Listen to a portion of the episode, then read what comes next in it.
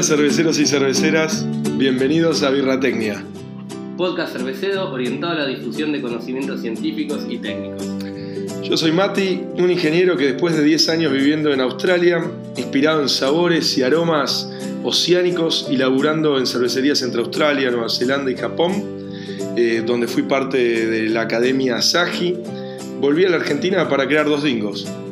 Hola, soy Leandro, informático devenido cervecero tras caer captivado por la birra al vivir en Londres. Hice una maestría en Brewing Distilling en Heavy Water en Escocia, volví a la Argentina hace un año con el objetivo de armar Paseo, un bar y fábrica cervecero, que abrimos a mediados de diciembre en Villa Crespo. Además tengo mi blog sobre ciencia y cerveza llamado Citología.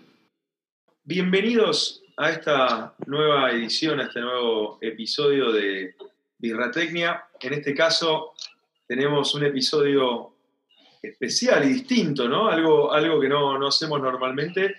Tenemos no solamente eh, dos invitados eh, eh, súper interesantes, de lujo, esa es la palabra, de lujo, sino que además es, es otro, otra colaboración podcastera de vuelta con nuestros amigos de Entre Cervezas.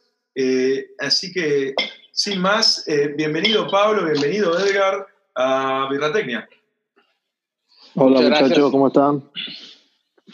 Muy bien, por suerte. Eh, más ahora este, este, en este intercambio, eso, la verdad que está bueno hacer este tipo de cosas, la pasamos muy bien en la charla que tuvimos en, su podcast, así que esperamos que sea de esta misma manera en nuestra eh, plataforma. Para...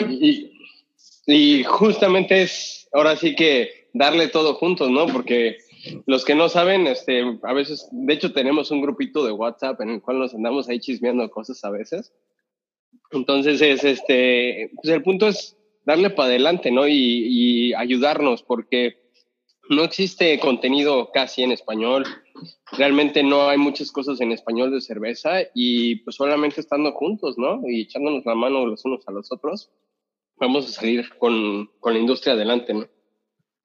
Totalmente. Es que incluso, o sea, es muy parecido a lo que pasa en el mundo artesanal con, o sea, de, como cerveceros, ¿no? Que cuanto más crezcamos como industria, cuanto más compartamos información, mejor va a ser. Y bueno, pasa lo mismo a nivel podcast. La verdad es que si sacamos, no sé, nosotros sacamos más o menos dos podcasts por mes, promedio, ponele. Eh, la verdad que hay lugar para que, para que toda la audiencia escuche más, nos viene mejor a todos, ¿no? Que, que se escuchen y que se, se, escuche más, más, se escuche más contenido, ¿no? Que más, más seguido. Entonces, la verdad que está, está, está muy bueno, está muy bueno eh, que hayan que hayan podcasts como el de ustedes y como, bueno, como el nuestro, eh, donde podemos compartir esta eh, información cervecera. Vamos, arrancamos con la parte, la, la sección de novedades. bueno, ¿por qué nos cuentan un poquito eh, este nuevo foro en español que, abrieron a través de la American Homebrewers Association, que nos parece una excelente movida, una excelente idea. Eh, ¿Cómo está dividido? ¿Qué hay que hacer para sumarse? Cuéntenos un poquito así, así la audiencia se, se empieza a sumar y aprender en esa idea excelente que tuvieron. Claro, de hecho, sinceramente, este, el foro yo lo abrí ya hace un tiempo. Este fue un proyecto que había hecho con la Homebrewers Association ya hace algunos años. Pero cuando yo lo abrí fue por ahí del 2012, una cosa así, 2013. Y sinceramente, o sea, no había industria, ¿no? En, para ese entonces. En México, en aquel entonces creo que había unas 50, 60 cervecerías en todo el país. Ahorita creo que ya hay más de 700. Wow. Desconozco, ahora sí que desconozco los números de, de América Latina, entonces, este, pero si se, se legales. Sí, sí, sí, o sea, todavía las de cochera vamos a, a, a, sumarles unas que 300, 400 tal vez, ¿no? Pero... se, ve que, se ve que es algo, un, una modalidad normal de la región, ¿no?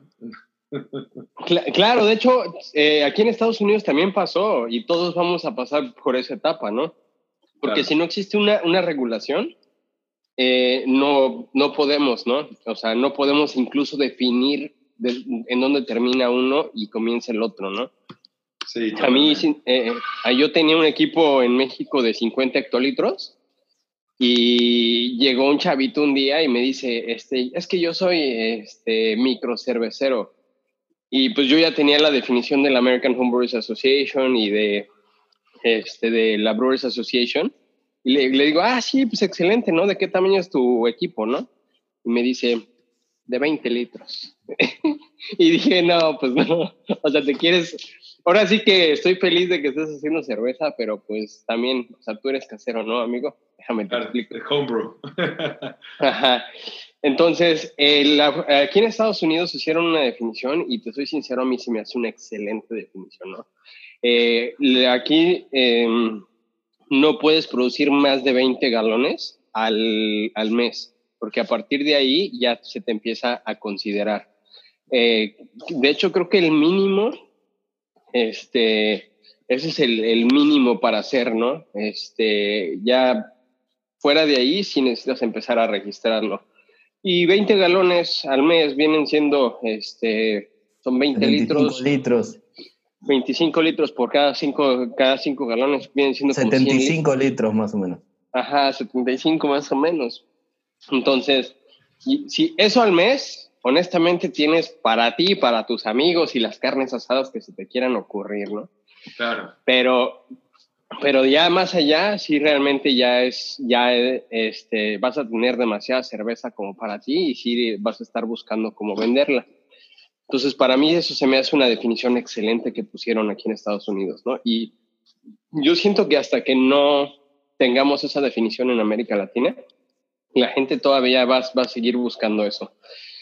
Entonces, regresando al foro, eh, lo empecé hace ya muchos años. En aquel entonces todavía pues, este, este, no había tanta industria.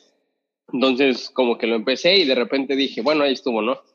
Y hace poquito eh, me acordé y dije, ah, pues déjame lo subo al, al, podcast y este, lo voy a poner en el, en, este, en el link en el bio en la biografía se encuentran en, este, en nuestra biografía, en nuestras redes sociales encuentran ahí los links y se pueden ir directamente a los links de cerveceros caseros y de cerveceros profesionales. Es súper facilísimo. Nada más entran, se registran, les van a pedir literalmente lo que siempre nos piden a todos, es de que nombre, correo, este, y creo que ya nada más nos van a pedir, les van a pedir eso y ya pueden empezar a postear. No tienen que pagar nada, no tienen que decir nada, nada más tienen que generar su, su usuario. Entonces, los queremos invitar a participar en este foro y les queremos recordar que es un foro, ¿no? No es un lugar en el que nosotros, o sea, y, este, y nadie más les va a dar clases, ¿no? Aquí es donde venimos a preguntarnos entre todos. Es un espacio en el cual podemos intercambiar ideas, ¿no? Podemos intercambiar preguntas, podemos intercambiar lo que queramos, o sea, siempre y cuando sea de una manera eh, con el deseo de ayudarnos entre nosotros, ¿no? Porque ahora sí que eh, lo abrí y, ahí fueron todos como a, a, promocionarse, ¿no? Aquí no es este foro de ventas, es un foro de discusión en el cual nos queremos ayudar eh, los unos a los otros. Claro. Sí, sí, es importantísimo que, o sea, el foro es tan bueno como, como, las, que, como las ganas de compartir que tiene la gente que son los usuarios, ¿no? No es que es un lugar donde están ustedes poniendo contenido, sino que el contenido lo generan los mismos usuarios. Entonces es importante que vayan, que se sumen, que hagan preguntas, que respondan preguntas, porque de eso se alimenta el foro y de eso termina saliendo una herramienta súper interesante para el crecimiento de, la industria, ¿no? claro, y incluso todas las dificultades que vamos, que vamos teniendo, o sea, yo no sé realmente a veces eh, qué dificultades tienen algunos, y a veces este, me llegan a preguntar y dije, ah, sí, cierto, ¿no? A mí me tocó hace como 10 años pelearme con eso, ¿no? Entonces ya les doy ahí como el, como el, el tip. Pero son esas dificultades que vamos a ir encontrando, ¿no? Eh, preguntas que a veces pensamos que son tontas, pues las podemos preguntar ahí y sin problema alguien con todo respeto nos las va a, responder. Em, por decir, eh, hace algunos años a mí me, me, llegó a tocar una pregunta en la cual, o sea, un chavo me dijo, es que no tengo levadura, ¿no? O sea, no tengo manera de conseguirla. Y este, me acordé de un chavo que una vez me dijo, ah, sí, yo hice cerveza con levadura de pan que compré en el súper. Y dije, ah, pues, o sea, ve al súper, compra levadura de pan, técnicamente es la misma, igual y no vas a poder hacer una barley wine o algo así súper alcohólico, pero algo bajo en alcohol, pues igual y, y, y sí. Y pues literalmente, este chavito también, o sea, se metió, empezó, compró su levadura de pan y empezó a hacer cerveza, ¿no? La cerveza, o sea, sinceramente, pues no es una levadura cervecera, entonces no, no sabía como lo mejor.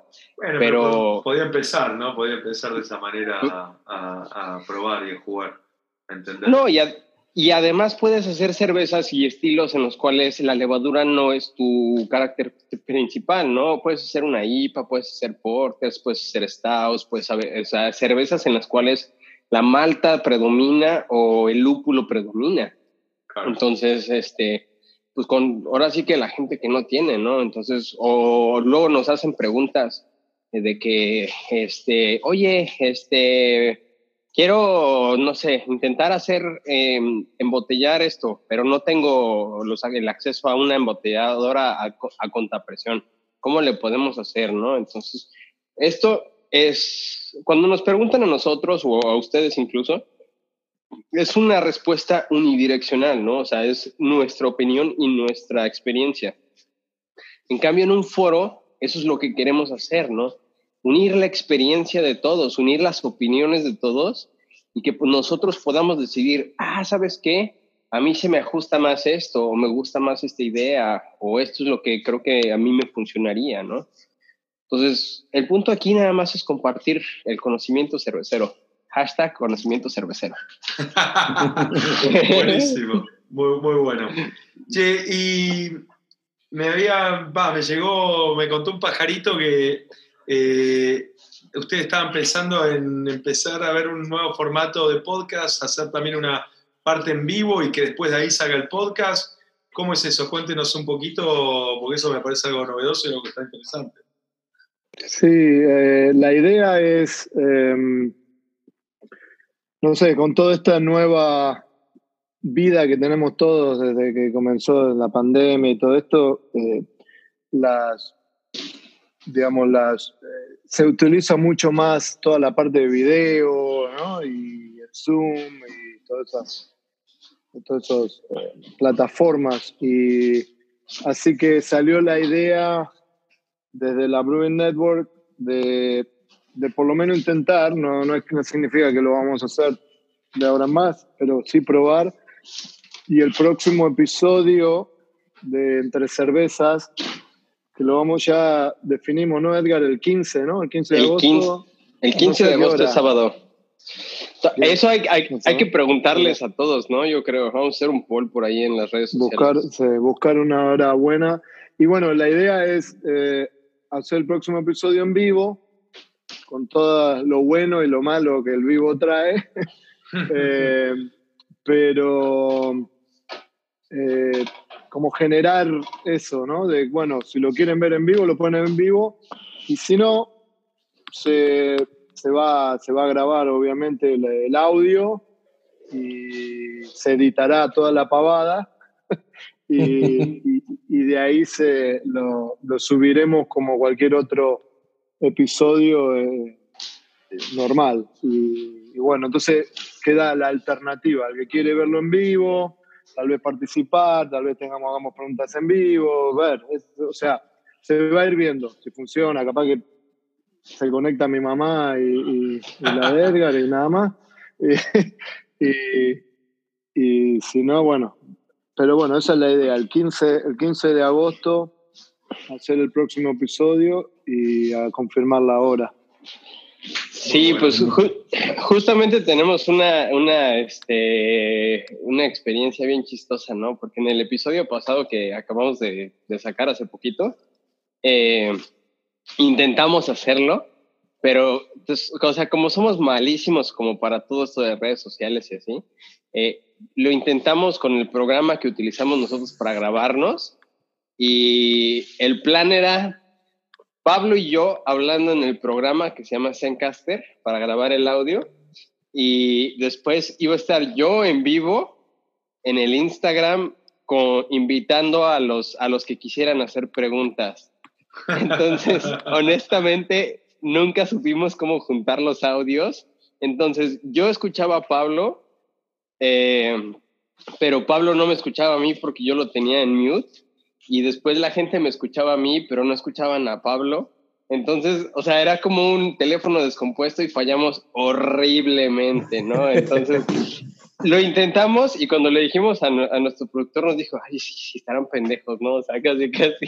Es de que lo hacemos en vivo, en Zoom y así en Facebook y ya, ¿no? Sale. Ya, y eso es lo que queremos hacer con, con este nuevo formato. Queremos invitarlos, ¿no? A participar. Porque pues se siente, ahora sí que se, eh, se, siente más bonito cuando tenemos gente participando, eh, comentando en el momento, este, aportando en, en eh, y ayudándonos a, a, medir, ¿no? Esas cosas.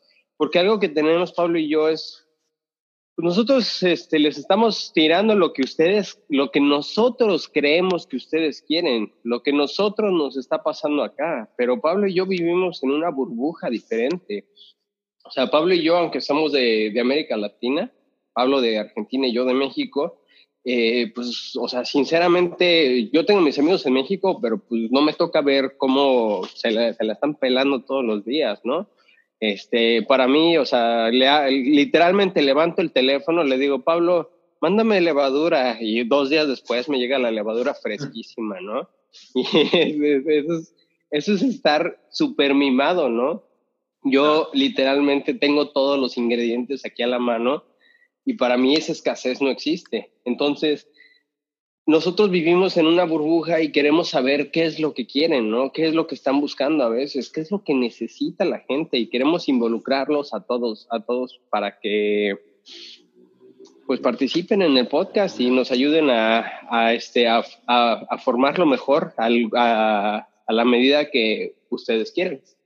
Ahora empezamos con la sección de preguntas. La idea de este podcast es un poco que Edgar y Pablo nos cuenten sus experiencias, cómo ven la industria allá y una serie de cosas. Y bueno, que podamos aprender un poco de ellos en el proceso. Así que bueno, arrancamos con Edgar. A ver, contanos un poco de tu, experiencia de formación, cómo empezaste en el camino de la birra, estudiaste en algún lado, te formaste como homebrewer. Contanos un poco tu trayectoria en el mundo de la birra. Me da risa porque este, te soy sincero, yo he sido de las personas más afortunadas en el mundo para, para entrar a este mundo, ¿no? Eh, primero empecé estudiando eh, ingeniero en biotecnología en el TEC de Monterrey. Entonces, eh, yo entro y resulta que yo entré primero en ingeniería química y la directora de ingeniería química, su nombre era Verónica Patiño en aquel entonces, le mando un saludo si algún día escucha esto. Eh, es que en serio, yo le debo tanto, porque ella me, me sacó de la carrera y me metió en ingeniería en biotecnología. Y yo, pero Vero, es que yo quería ser químico. Y me dice, no, tú vas a ser biotecnólogo porque yo te conozco. Y literalmente, o sea, sin permiso de mío, me sacó de la carrera y me transfirió de carrera. Entonces, eh, termino mi carrera y después eh, pues, mi mentor de, tecnología cervecera, ya, o sea, muchos años después, eh, fue el doctor Hugo Patiño. El doctor Hugo Patiño era primo de, de, Verónica Patiño, ¿no? Entonces ahí fue un clic directo, ¿no? Para esto, o sea, el doctor Hugo Patiño es, ha trabajado en o sea, si empiezo a hablar ahorita no terminamos el, el, podcast y todavía no termino de decir lo que ha dicho, lo que ha hecho más bien. Y él, así a grandes rasgos, él llegó a ser director de operaciones para CURS. Eh, en, ya hace muchos años, ¿no? Es una eminencia eh, y gracias a él conocí a Finconducen. Finconducen es el que inventó los tanques que ahorita utilizamos todos. Entonces, esos, esos fueron mis mentores al inicio, ¿no? Cuando yo realmente me quiero meter a la industria eh, de cerveza en Estados Unidos, empiezo a conocer gente y por mis conexiones eh, conozco al brewmaster de The Shoots, eh, conozco al director de operaciones cerveceras de New Belgium, que son dos de, son dos de las, están en el top 10 de las, de las más, este, de, las cervecerías más grandes. ¿Pete Buchert o quién de New Belgium conociste ahí? A, a, Peter lo conocí por este Mark. Ah, Mark, era el, Mark Fisher era el director de operaciones cerveceras en aquel entonces. Ahorita es el director de operaciones cerveceras de The Shoots. Entonces, chistosamente terminó en, en, mi, en mi otro lado, ¿no? Sí. Pero, pero justamente en aquel entonces, él era el jefe de, de, de Peter Burkhardt. Entonces, pues conozco a Peter Burkhardt, eh, que este, ahora sí que los que no saben es el papá de las sour beers acá, de las, este, de las fermentaciones mixtas en, en América. Y ellos dos me dicen, sí, vente para acá, no hay problema, este, vente a trabajar con nosotros, estás aquí un rato y toda la onda, ¿no? Entonces, o sea, mis, mis, profesores vienen siendo los directores de cursos, ¿no? Que tienen todo el conocimiento del mundo de ah, muchos años atrás, ¿no? Y mis primeras, este, mis primeros pasos vienen siendo con New Belgium y The Shoots, ¿no?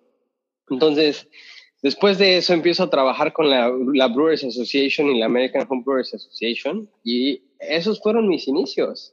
Ahí empecé. ¿Y qué empezaste eh, haciendo con la Home Brewers Association?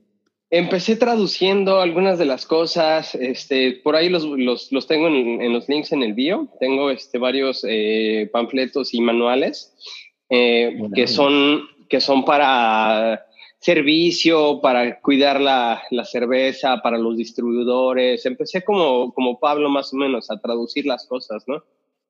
Entonces, a partir de ahí, o sea, yo me fui para arriba y, y ahorita, o sea, ya sky is the limit, ¿no? O sea, ya, ya sinceramente, ya, ya nada más me estoy picando en los ojos a ver a qué hora este, abro, mi, abro mi cervecería.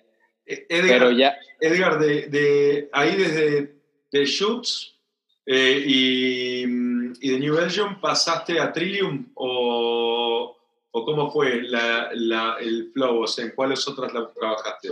Así, la... Ah, me fui, me fui un ratito o sea, un ratito como este, un par de semanas aquí, un par de semanas allá. Mm. Pero estuve, por decir, este, estuve muy cercano a Matt Brindleson de Firestone Walker.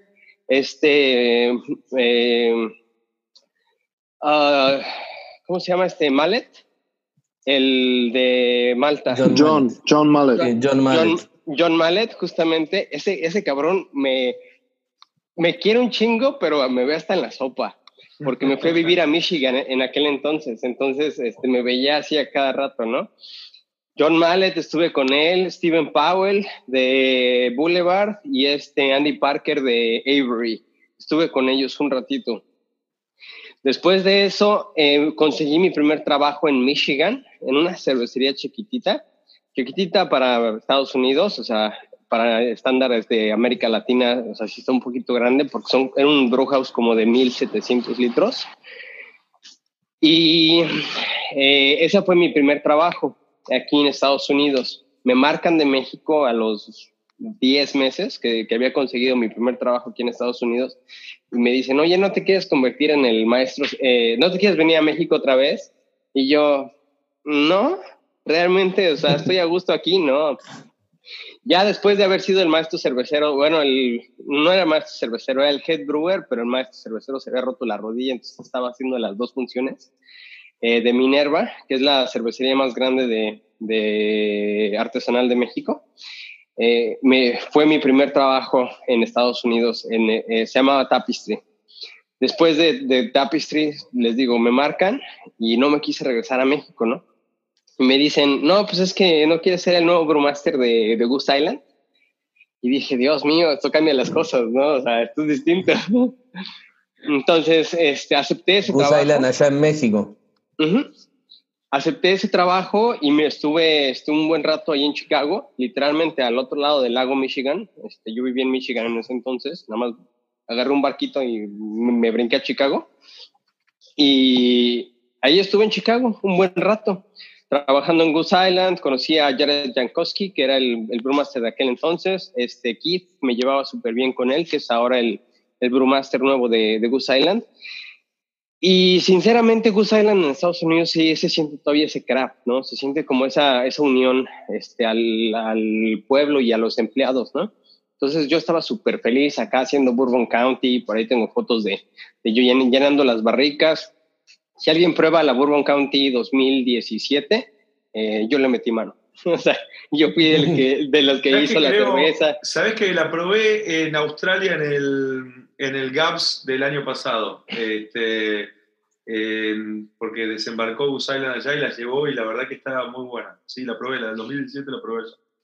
Y es, es buenísima, la verdad. De recomendación, si algún día llegan a comprar una Goose Island, déjenla en guarda eh, un año. Porque estamos hablando del proyecto Barricas de Goose Island, no, no de, de las frescas, de la, este, claro, la, claro. la parte interesante de Goose Island. Bourbon County y todo. Claro. Este, entonces, ahí estuve trabajando yo en el área de barricas, ahí aprendí un chorro de barricas yo.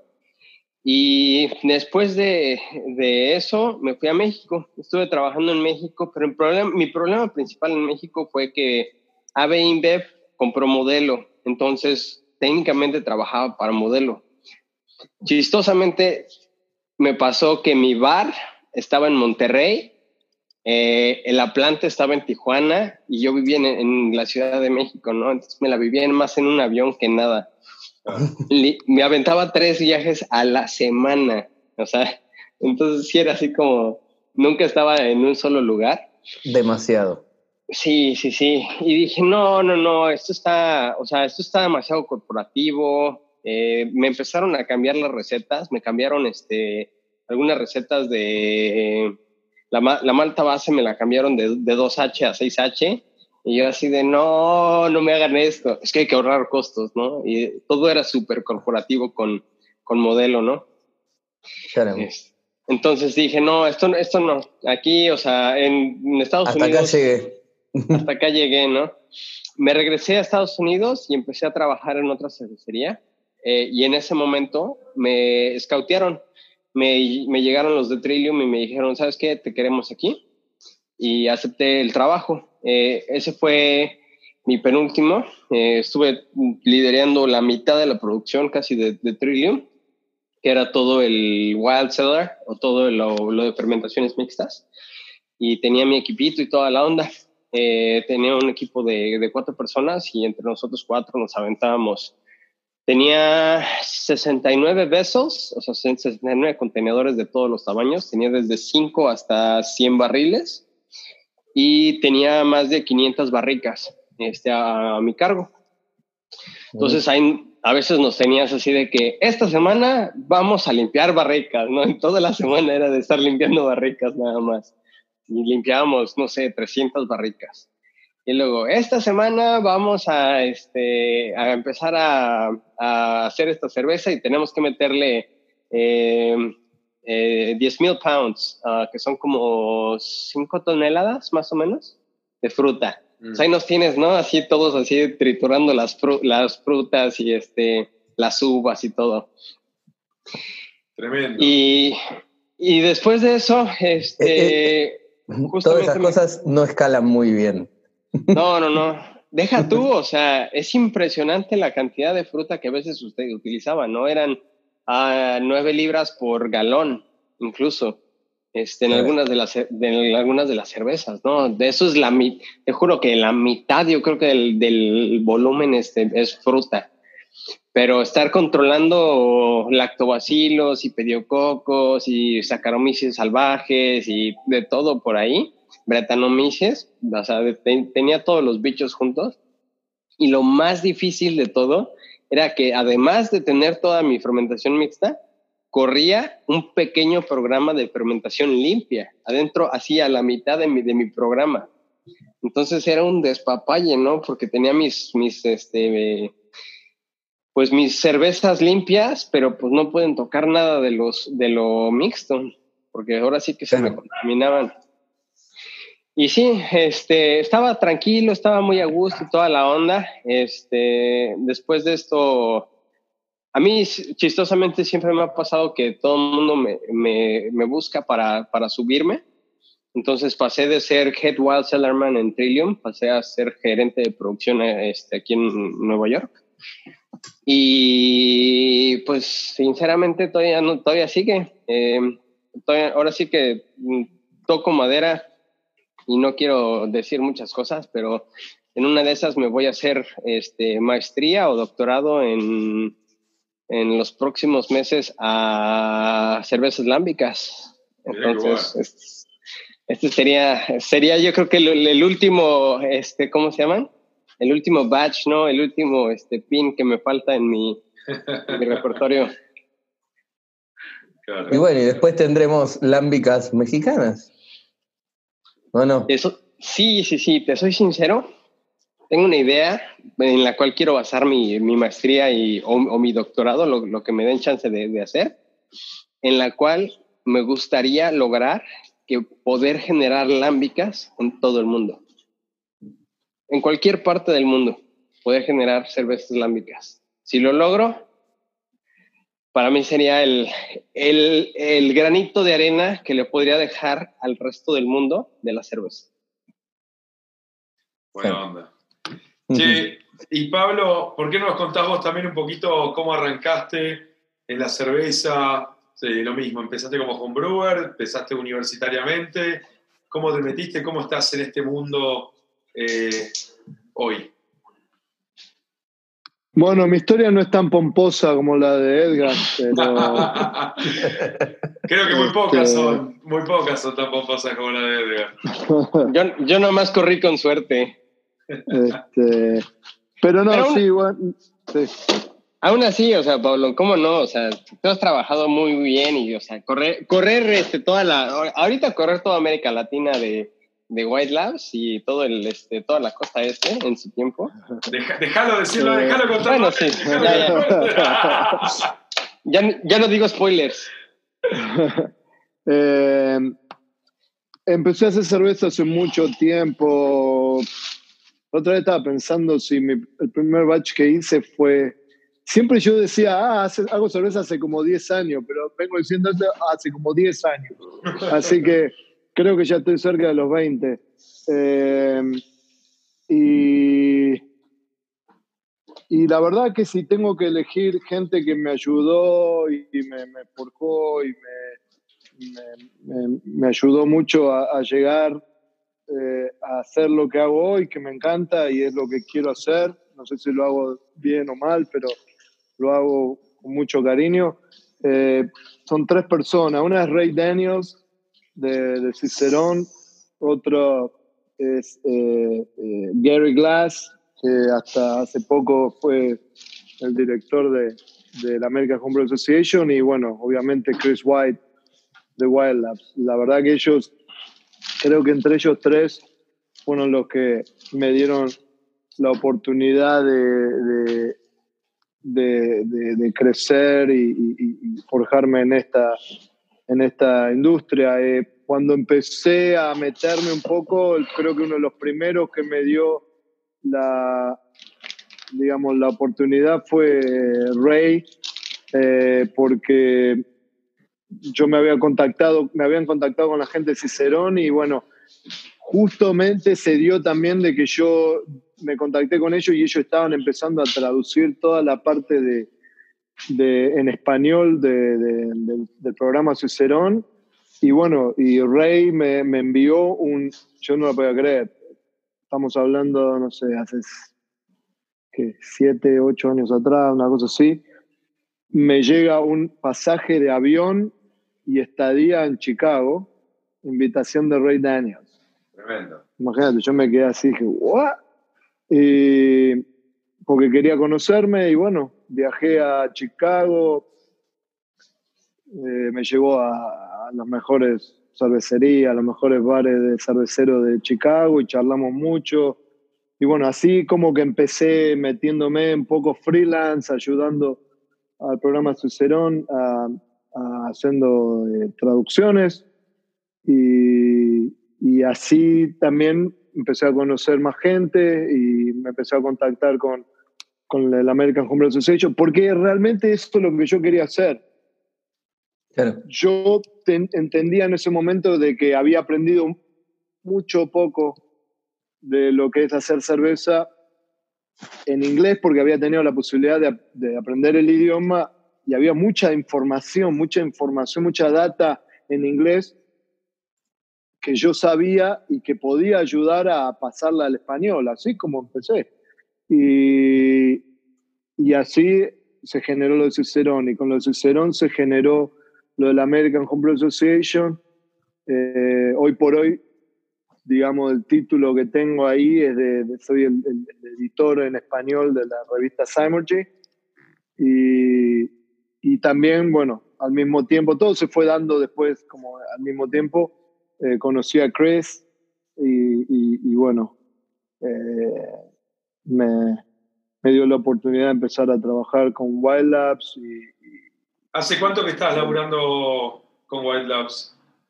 Con Wild Labs hace... estamos en el 2020, como cinco años más o menos. Eh, y sí, a mí siempre, siempre me interesó mucho la parte de fermentación más que nada. Y bueno, un enfermo de, la, si, en algo soy enfermo en la lectura, eh, he llegado a leer cinco o seis libros al mismo tiempo y todos, casi siempre era sobre fermentación. Y cuando me di cuenta y, me empecé a enganchar y eh, armé una relación, digamos, eh, de, on, de buena onda con Chris White, sin trabajar para él. Y empezamos a hablar, me empecé a dar cuenta de que tenía conocimiento de, de, fermentación más que cualquier otra cosa y ahí como que se generó eso, ese contacto con él, esa conexión y bueno, después se dio la oportunidad de, trabajar para Wildlife y bueno, acá estoy. Genial, súper interesante. Che, Edgar, estuvimos viendo un poquito de vida latina. Un, ¿Qué es? ¿Una cerveza, un vino con agave? Este, contanos un poco del proceso, cómo fue la inspiración, vos cómo estuviste involucrado en el proyecto, eh, algo de eso. Ah, caray, ¿cómo, cómo encontraron eso? Ah. Hicimos nuestra investigación. ¿Cuándo se encuentra? No, pues sí, este, en aquel entonces era, te digo, el head brewer de Minerva y Minerva tenía varios contratos, ¿no? De lo que se le llama contract brewing acá en Estados Unidos. Eh, llegaban las, las, los lugares y, o sea, bueno, las compañías y decían, ah, pues vamos a, queremos hacer esto, ¿no? Y pues queremos hacer lo otro y, o sea, que, queremos que nos hagan esta cerveza. Y Minerva está en Guadalajara, ¿no? Para los que no conocen, Guadalajara está a 40 minutos del el pueblo, que literalmente se llama Tequila. Y pues adivinen qué hacen ahí, ¿no? O sea, obviamente tequila. Entonces es un pueblo súper agavero, o sea, ahí te vas y el tequila es de lo más barato del mundo porque todo el mundo lo hace de manera artesanal, o sea, en cualquier esquina te venden tequila y te lo venden en garrafones de estos, o sea, de plástico de los más baratos que te encuentras. Parece aguarrascas y casi, ¿no? Pero, Dios mío. Tequila o mezcal, ¿no? También. Eh, sí, sí, sí, Pero Dios mío, o sea, te soy sincero, yo sí me voy por el tequila artesanal muchísimo más que por el, o sea, por el, el industrializado, ¿no? Porque algo que tiene el artesanal que me gusta mucho es que es muy suave.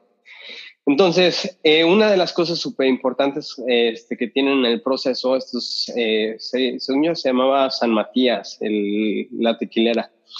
Eh, y llegaron ellos con un proyecto de que querían generar una cerveza, entre comillas, cerveza eh, de agave.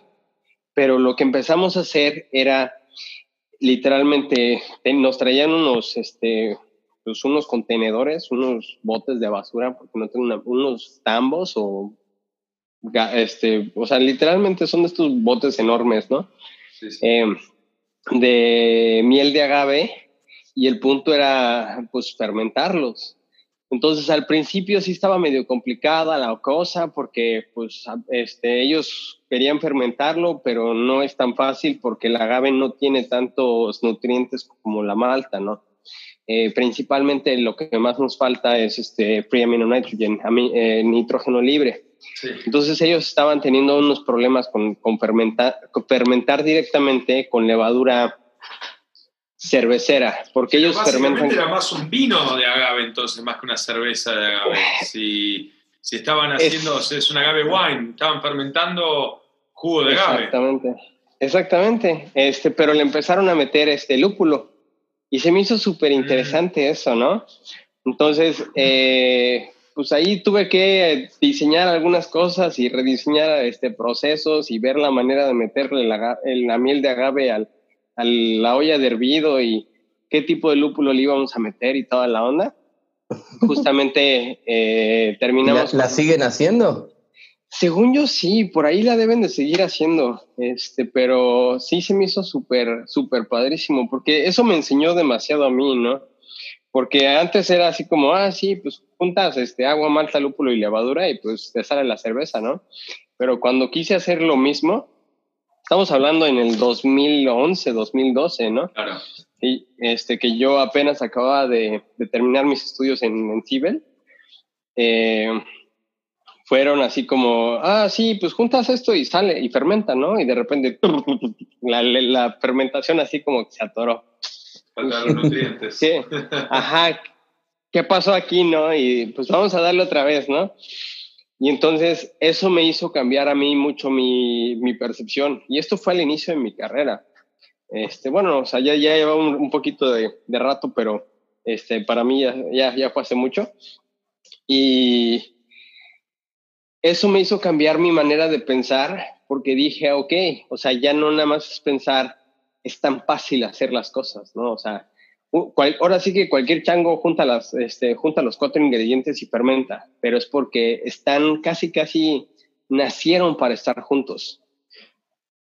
Ahora, cuando le intentas cambiar algo, tu, fuente de carbono y no tienes fuente de nitrógeno, ahí donde no, no quieren o sea, trabajar tan fácil, ¿no? Y los sabores no son tan, tan, tan bonitos.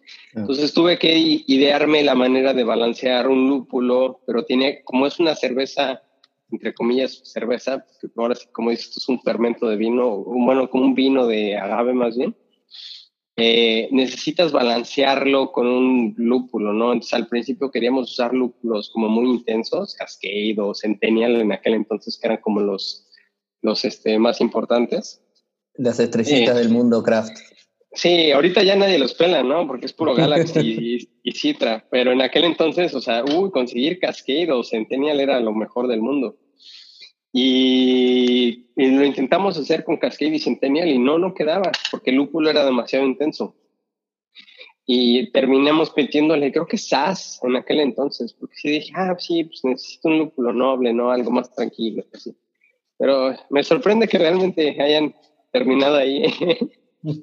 No, porque nos pareció súper interesante. Ahora que lo decís, o sea, nosotros, yo, eh, en, el proyecto de barricas que, tenemos con dos dingos en, Uruguay, eh, tenemos un group up chiquito este, y con el proyecto de barricas a todo el group up. Eh, y ahí hicimos, y estamos al lado de una bodega de, de vinos, ¿no?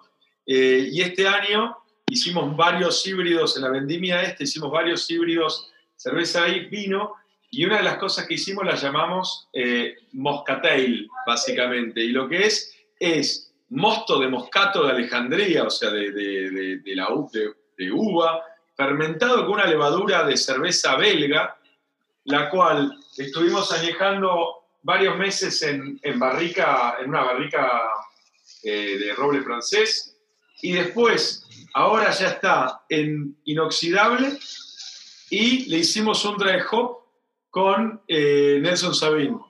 Eh, está, o sea, a lo que voy es que es interesante porque híbrido de cerveza puede ser también porque usaste levadura de cerveza, le metiste el lúpulo, no necesariamente es que necesitas la malta, hay algo ahí, algo para, para un, lo que, eh, o sea, lo que quiero decir es como un tipo de bebidas experimentales y distintas y y que tiene algo de cerveza sin tener eh, mosto, ¿no?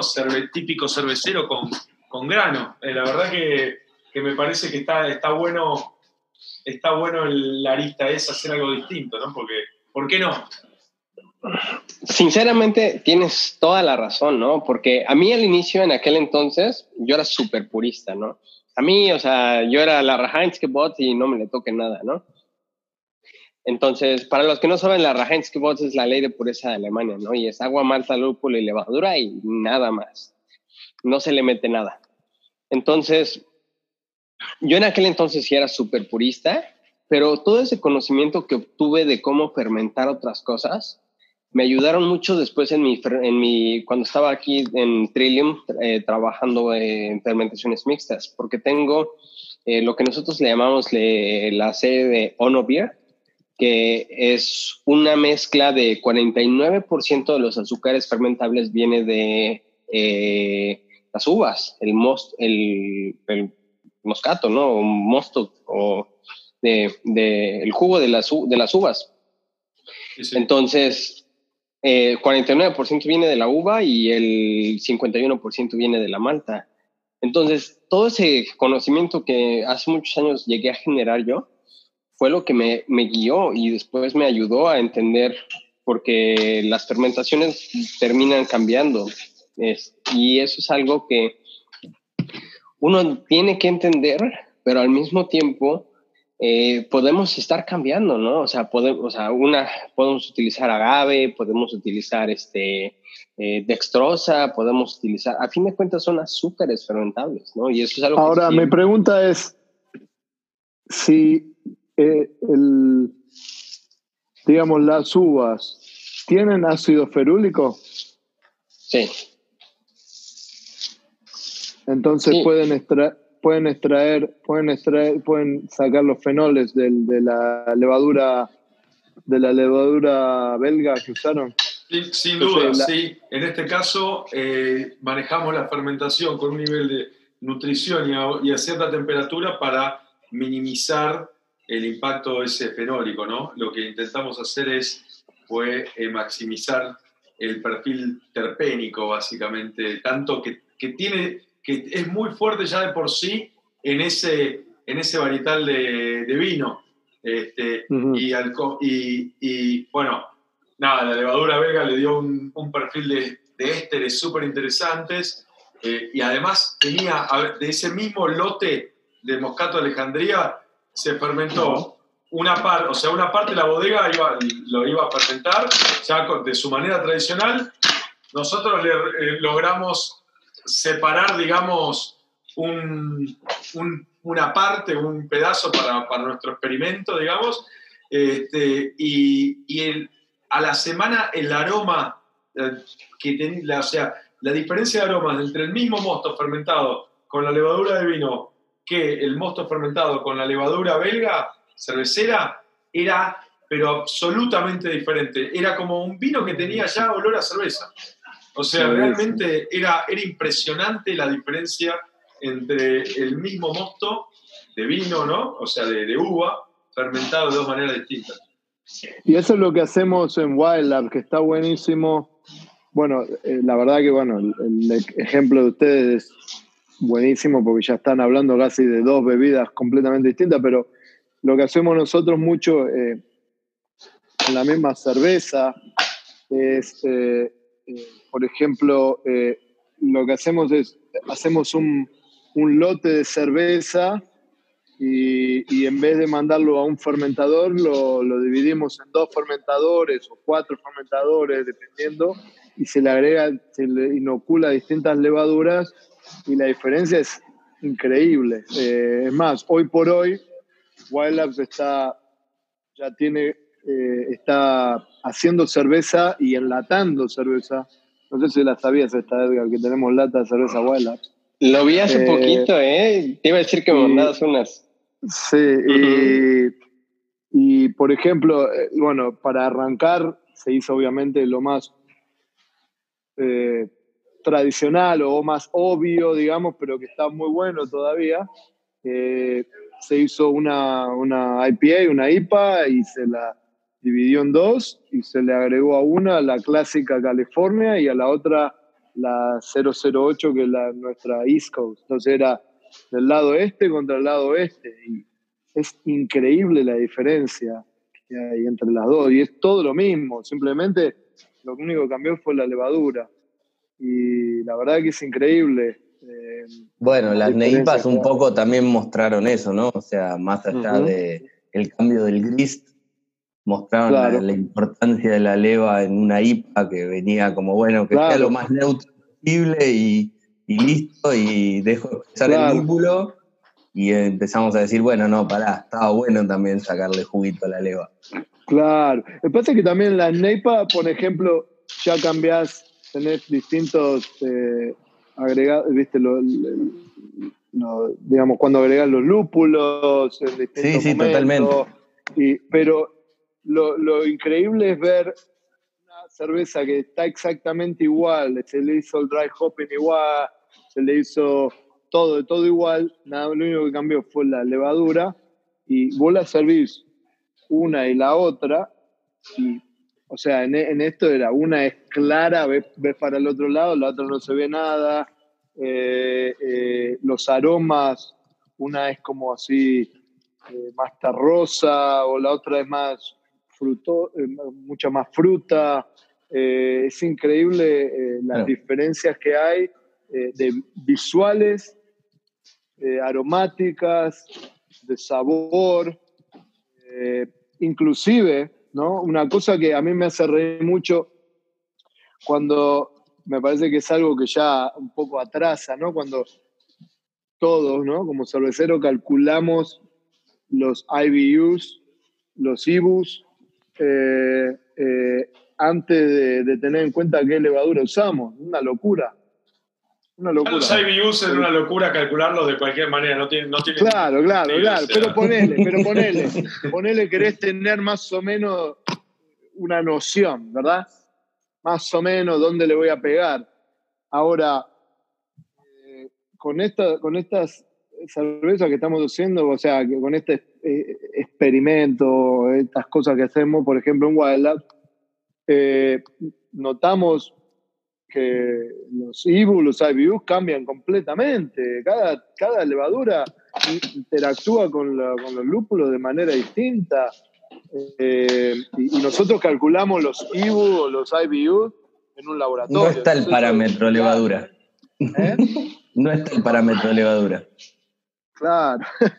este, aunque, aunque, aunque si quieren saber más de, de, lo que es, bueno, un poquito, más que nada de lo que hace la levadura cuando la interacción que tiene con los lúpulos, los invitamos a escuchar nuestro capítulo que tenemos con nuestros super amigos de Birratecnia, justamente de biotransformación. Pero antes de seguir cualquier cosa, nos hace falta algo, amigos. Muy bien, Edgar, ahí. A vos te hacía falta, yo ya lo tengo desde que arrancamos. ya llevo como dos. Pablo, che, contanos un poco sobre tu tauro del día a día. Tengo entendido de partes tipo soporte de fermentación de las fábricas y todo eso, que te la pasás recorriendo fábricas. Así que debes de ver un montón de cosas buenas, buenas prácticas, malas prácticas. ¿Qué, errores más comunes ves y qué cosas encontrás que estaría bueno que la gente así tenga en cuenta, no? Sí, la verdad que tengo un trabajo malísimo. Tengo que ir todos los días a visitar cervecería. Lo odio. Con todas las ganas. No, y, eh. y, además, como somos los cerveceros, o sea, mira, pruébate esto, pruébate el otro, ¿cómo ves esta? ¿Qué opinas del otro?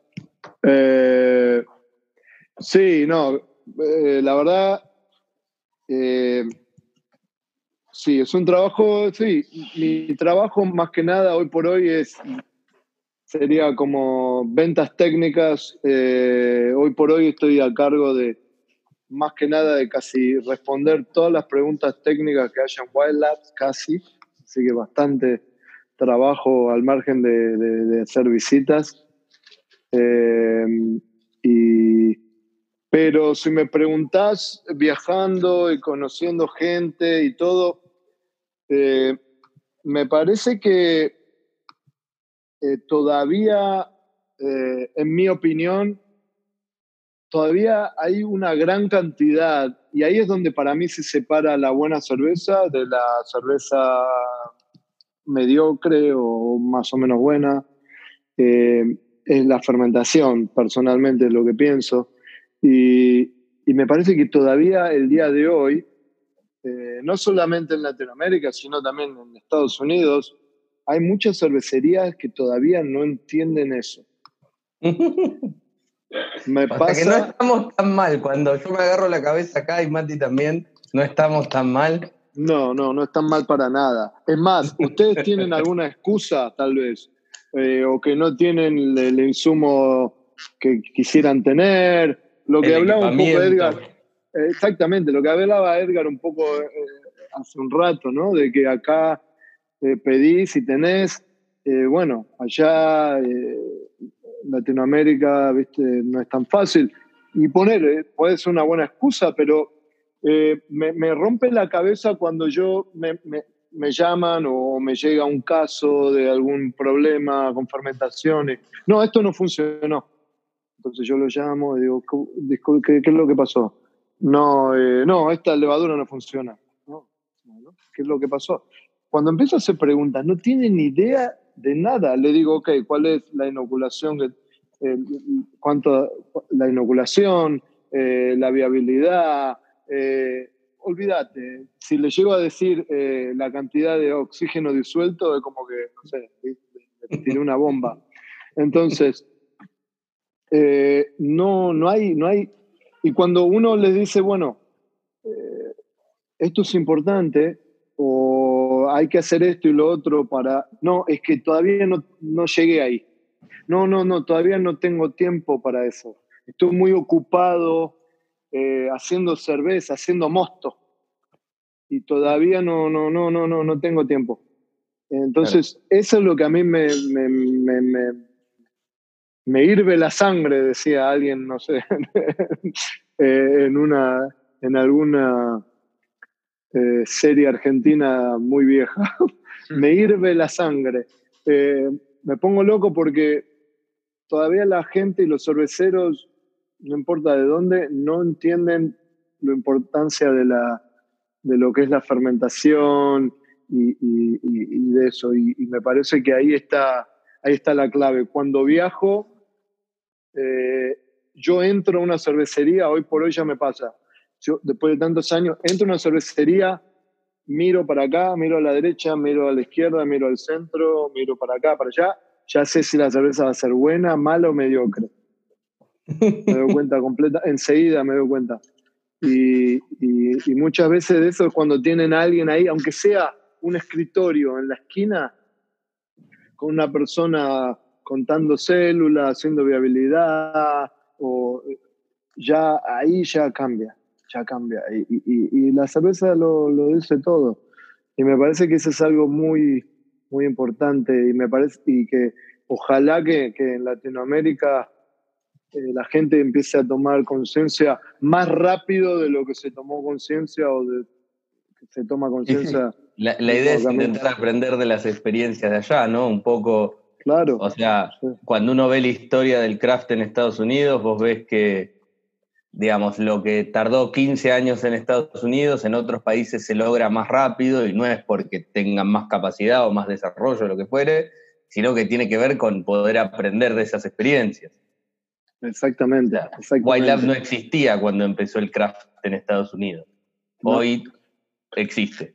y, así tenés innumerables ejemplos.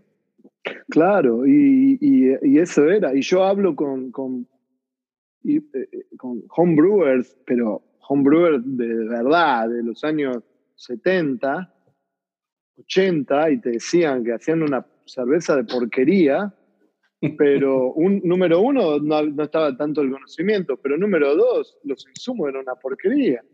Claro.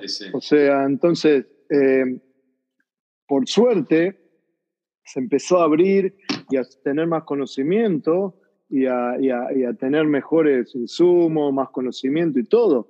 Pero así todo me sigue sorprendiendo de que hay gente de que no, no, o hay cervecería o cerveceros todavía hoy por hoy que no entienden la diferencia que en la parte fría de, la cerveza es donde está la clave entre una buena cerveza y una cerveza mediocre. Y, la verdad que es, increíble, para, mi opinión. Sí, yo eso bajándole un poco a tierra, digamos, a mí me cuesta mucho entender el esquema de inversión de muchas fábricas en tener del lado caliente un equipo bastante lindo y con ciertas cosas, y después del otro lado estar fermentando en fermentadores de plástico, por ejemplo. Claro, y, vamos a otro ejemplo, vamos a otro ejemplo, los lúpulos. A todo el mundo, a todos nos gustan los lúpulos, a mí me encantan los lúpulos, como a todo el mundo. Ahora, me, me vuelvo loco cuando veo, hablo con un cervecero y veo que gastó, no sé, un montón de guita, un montón de plata en los mejores lúpulos que son muy difíciles de conseguir, que muy poca gente puede conseguir, y después le pone una levadura mala o, o, está usando levadura sin saber si esa levadura tiene una viabilidad del 50% o del 90%. E, estás, estás tirando plata a la basura porque no, nunca va, va a ser lo mismo.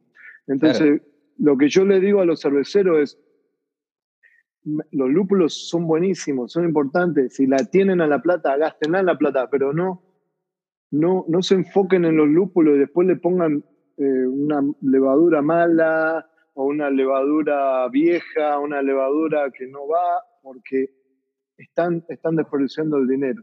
Totalmente. Y, no, solo, y no solo levadura, sino también si no tener procesos sólidos, porque he probado, he probado en Neipas con Galaxy, Citra, Mosaic, que ya lees el coso y dices, ah, bueno, debería ser bueno, después la probás y está oxidada del momento que salió el ah, claro, Entonces, eh, este, no es cuestión de que los ingredientes buenos solos te van a dar una cerveza buena.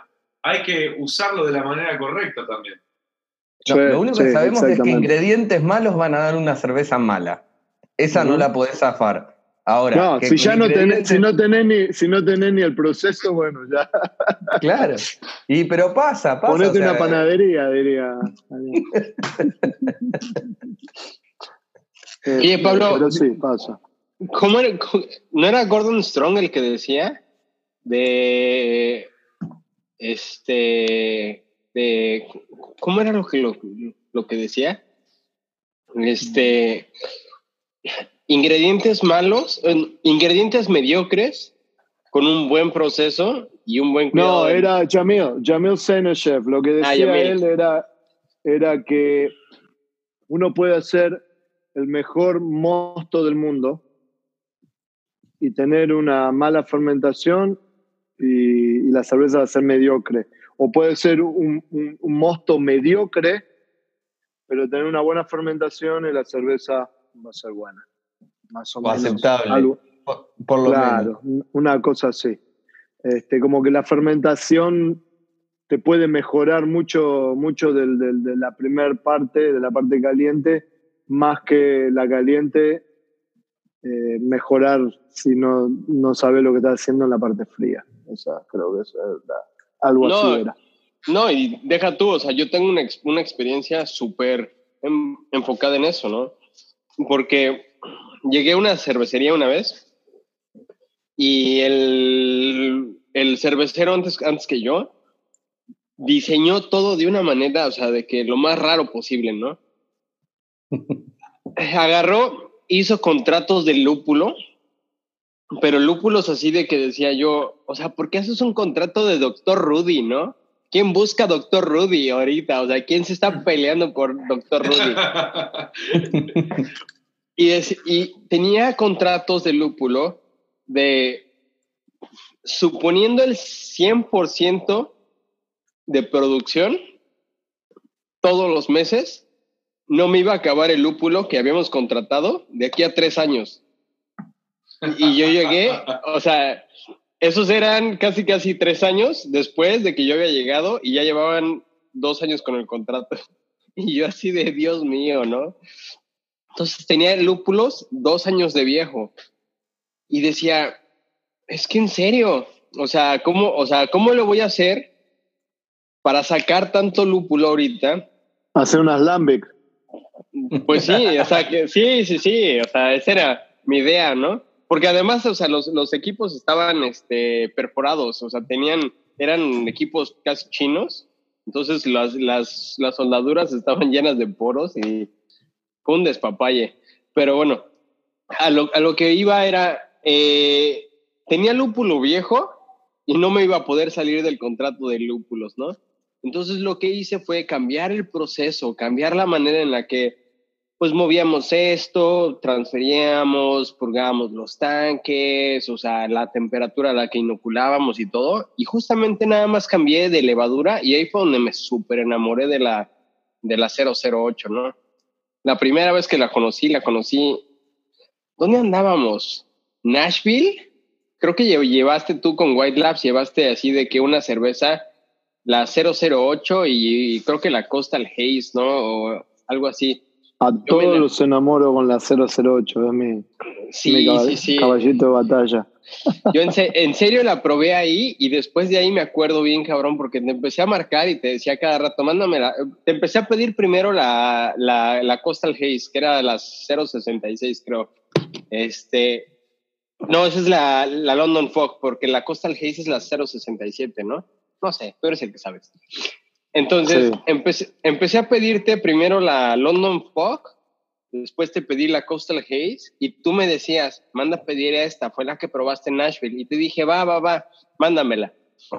Dios mío, nada más cambiando el proceso y la levadura y cuidando bien la levadura, los mismos ingredientes, porque no los podía cambiar, o sea, tenía mi contrato de, de lúpulo de aquí hasta que me iba a morir, casi, casi. Y este, nada más cambiando la levadura y cambiando los, los, este, los, los, este, el proceso, me acuerdo, teniendo una vez, o sea, todo el equipo de la cervecería nos fuimos a, este, a un bar y encontramos nuestra cerveza ahí, pagándola a precio completo y la cervecería a 10 minutos. O sea, estamos hablando de que agarramos el carro y nos vamos a la cervecería a chupar si queremos. Nos solitos, el equipo de la cervecería, nos echamos un barril entero de cerveza en ese bar, pagándola a precio completo, porque Dios mío, tres meses después, o sea, la cerveza ya estaba entre comillas vieja, o sea, tenía tres meses de, de lo que pasa por el distribuidor y el distribuidor la trae y toda la onda. Dios mío, o sea, esa cerveza ha sido la mejor que he probado en mi vida y hasta la fecha, o sea, yo tengo esa receta ahí y me acuerdo, pero nada más es eso, mejoré el proceso, cuidé la levadura y los lúpulos, aunque estaban viejos, las maltas, aunque eran mediocres, porque no tenían mucho dinero para estar gastando en maltas, realmente hicieron una cerveza que hasta la fecha me acuerdo que para mí ha sido la mejor que he hecho. Esto nos da el puente perfecto para una pregunta para Pablo. Cepas. ¿Qué cepas de Labs te gustan más y qué cepas crees que están, no tienen el protagonismo que se merecen? Creo que acá ya, ya Edgar un poco te habló de más, digamos, pero bueno, contanos un poco qué pensás, Pablo. Eh, Está buena esa pregunta. Eh, yo creo que, bueno, depende de lo que quieras hacer, ¿no? Es, eso es lo lindo y volvemos a, tal vez, bueno, porque tiene mucho que ver, nos escucha mucha gente, obviamente, más que nada en Latinoamérica, y esa es la gran diferencia que hay, o la primera gran diferencia que se ve entre levaduras secas y líquidas, ¿no? La variedad. Parece que la variedad eh, eh, es buenísimo porque uno puede, puede eh, lograr y tener su propia firma, su propio sello en una cerveza, ¿no?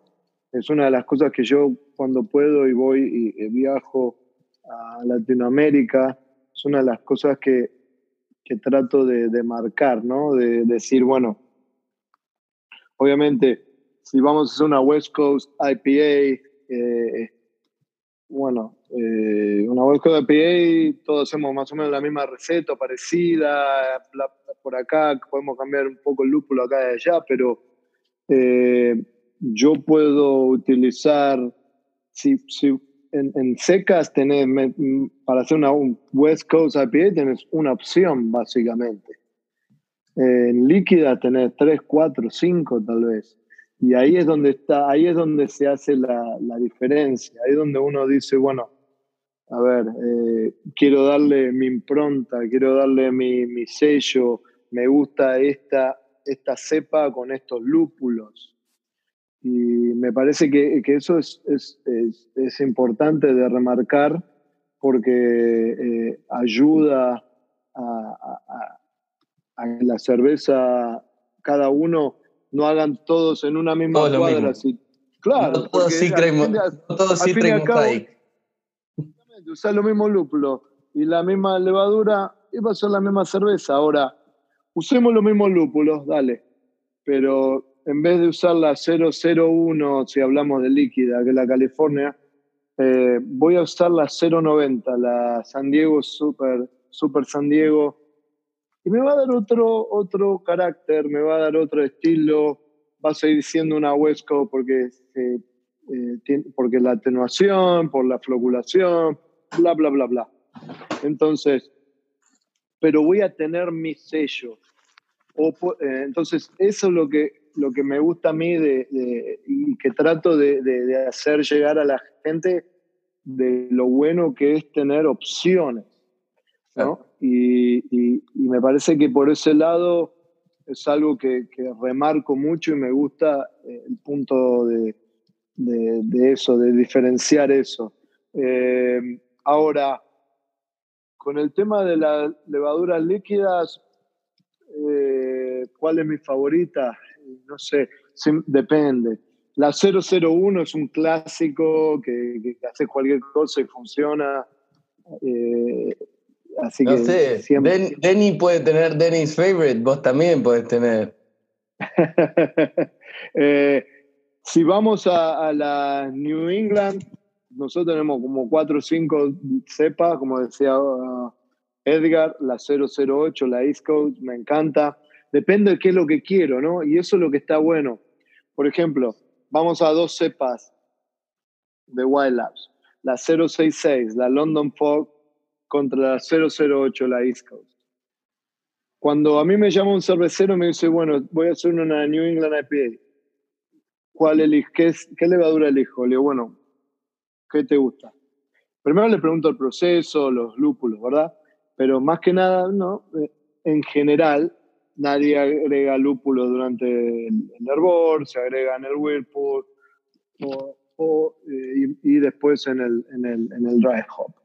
Eh, pero lo que les pregunto es, casi siempre es, ¿cuál es el perfil que le gusta a ellos en una New England IPA? Porque hay gente, hay cerveceros que le gusta que tengan un poco de, de amargor un poquito, hay un toque de amargor mientras tome. Y hay otros que no quieren saber nada con el amargor y le gusta una, cerveza bien redondeada, que sea más redondeada, que no tenga, no tenga nada de amargor y, sea más fácil de, tomar.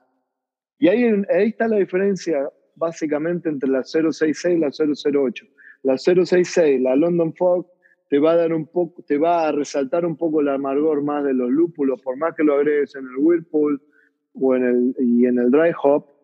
Y la 008 es como que no le agregaste nunca un lúpulo hasta el último minuto de, del Dry Hop, porque está redondeadita y no te da un toque de amargor.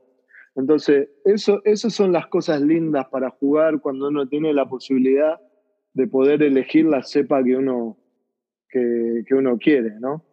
Este, Otra cosa, eh, estuve trabajando últimamente en un proyecto para Wild Lab sobre las Quebec. No sé si allá le dicen Quebec, Quebec, muchas formas de decirla.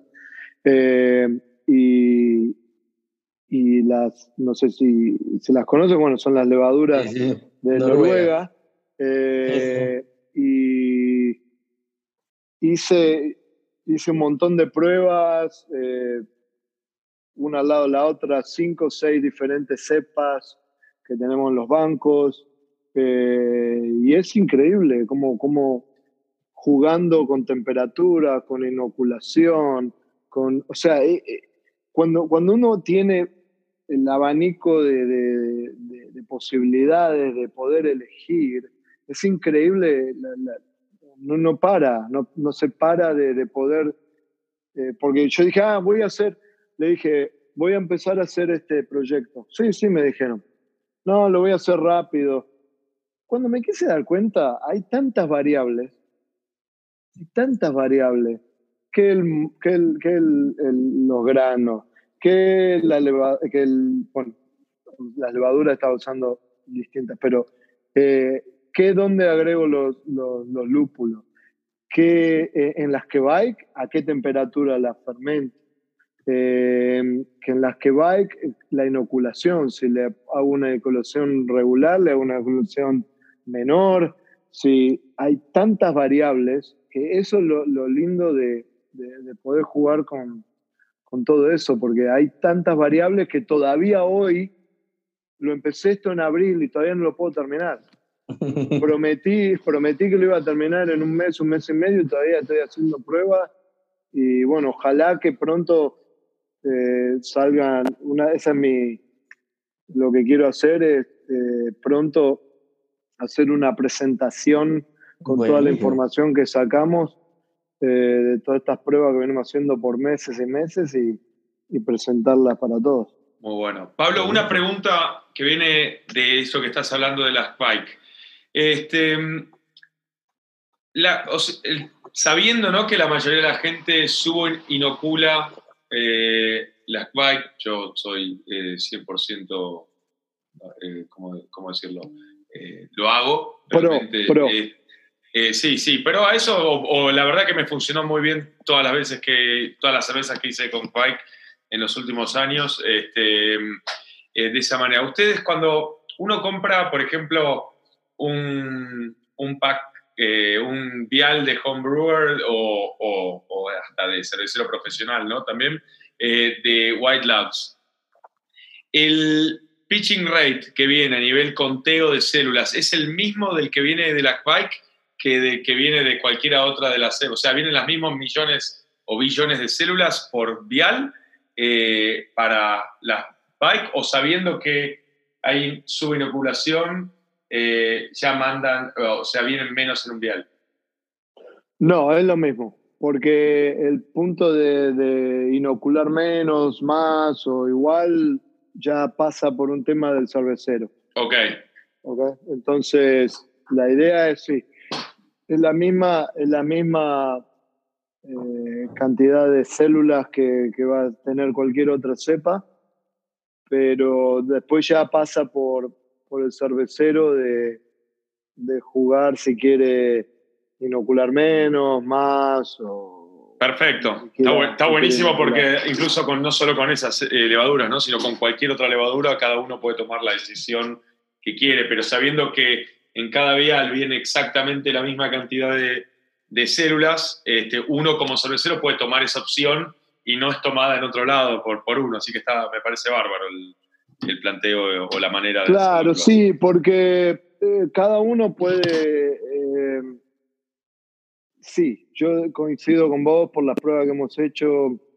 Inocular menos funciona muy bien o igual o que, inocular normalmente una leva que otra, cualquier otra leva, pero eh, eso lo dejamos a criterio del, del cervecero, digamos.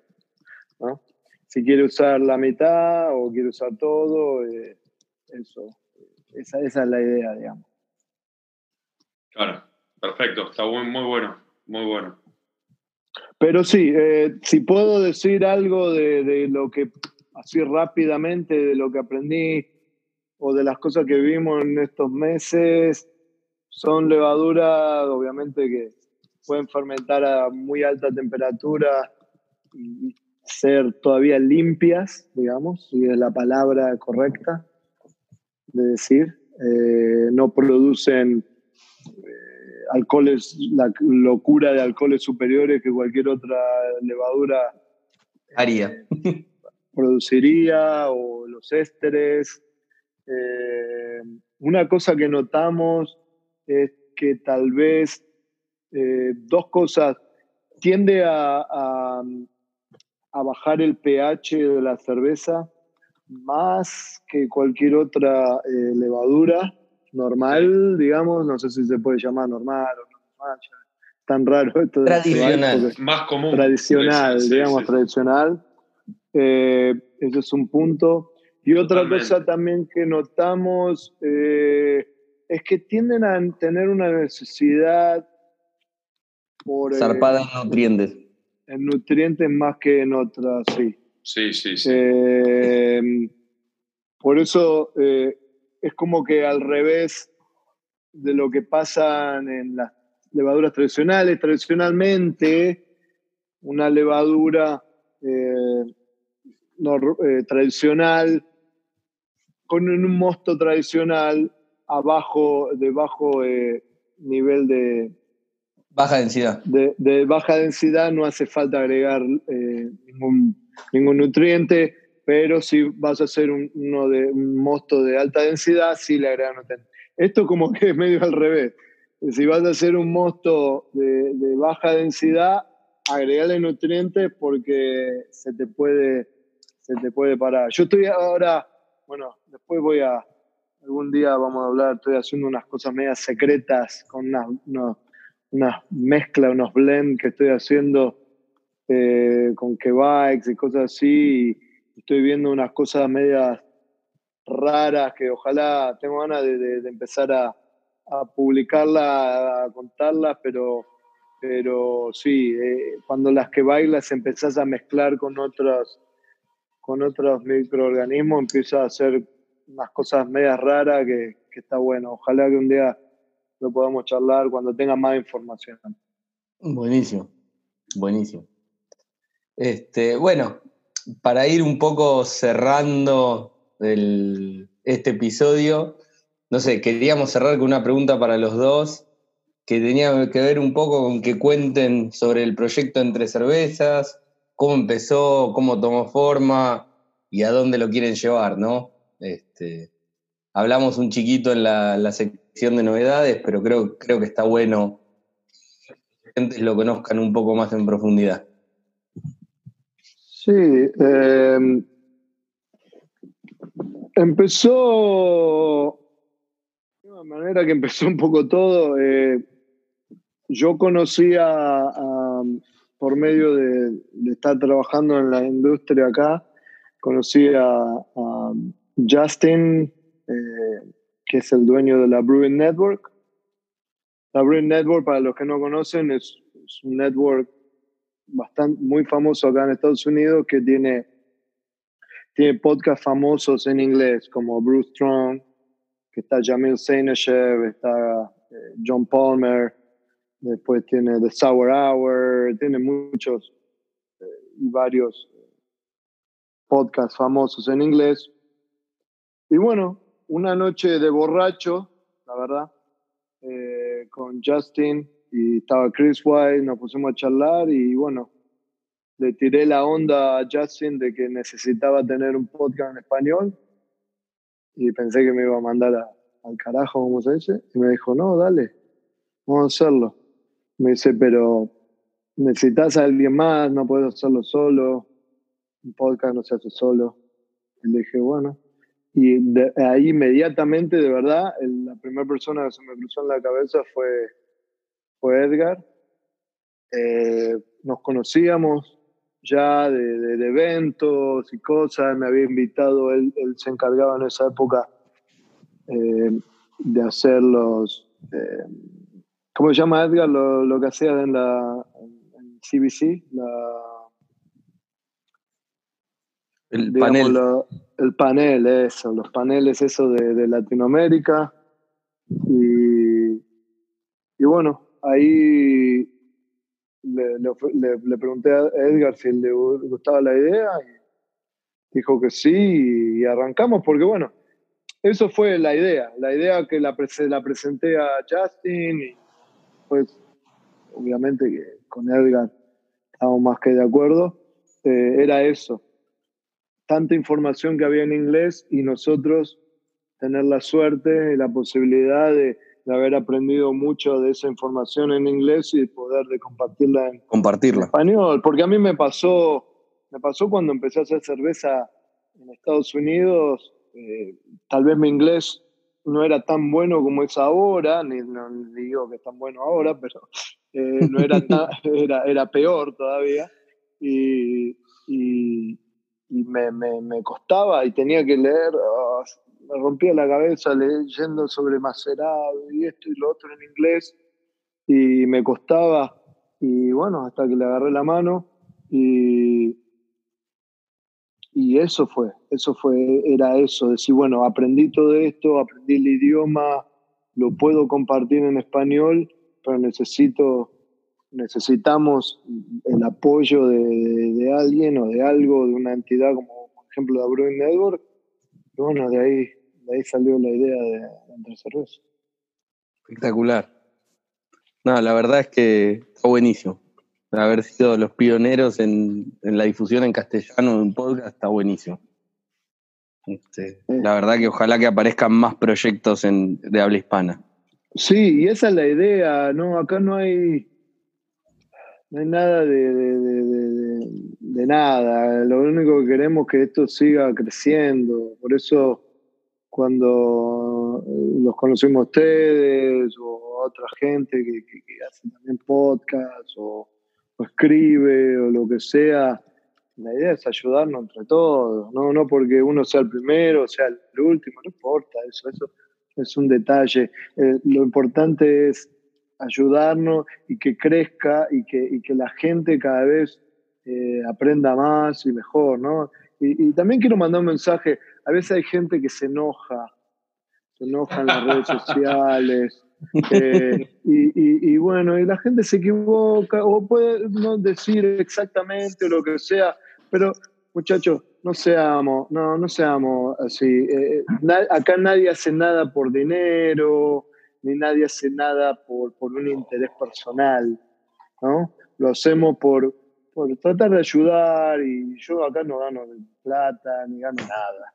Eh, lo hago y si me equivoco, nos equivocamos o no decimos exactamente la palabra correcta o lo que sea, no se enojen, díganos, lo, lo compartimos, lo decimos, lo discutimos eh, y, ya, o sea, no, no lleguemos a ese punto porque no vamos a llegar a ningún lado. Ayudémonos entre todos si me equivoco, me ayudas, si te equivocas, te ayudo, y, así, así como vamos a ir creciendo. ¿no?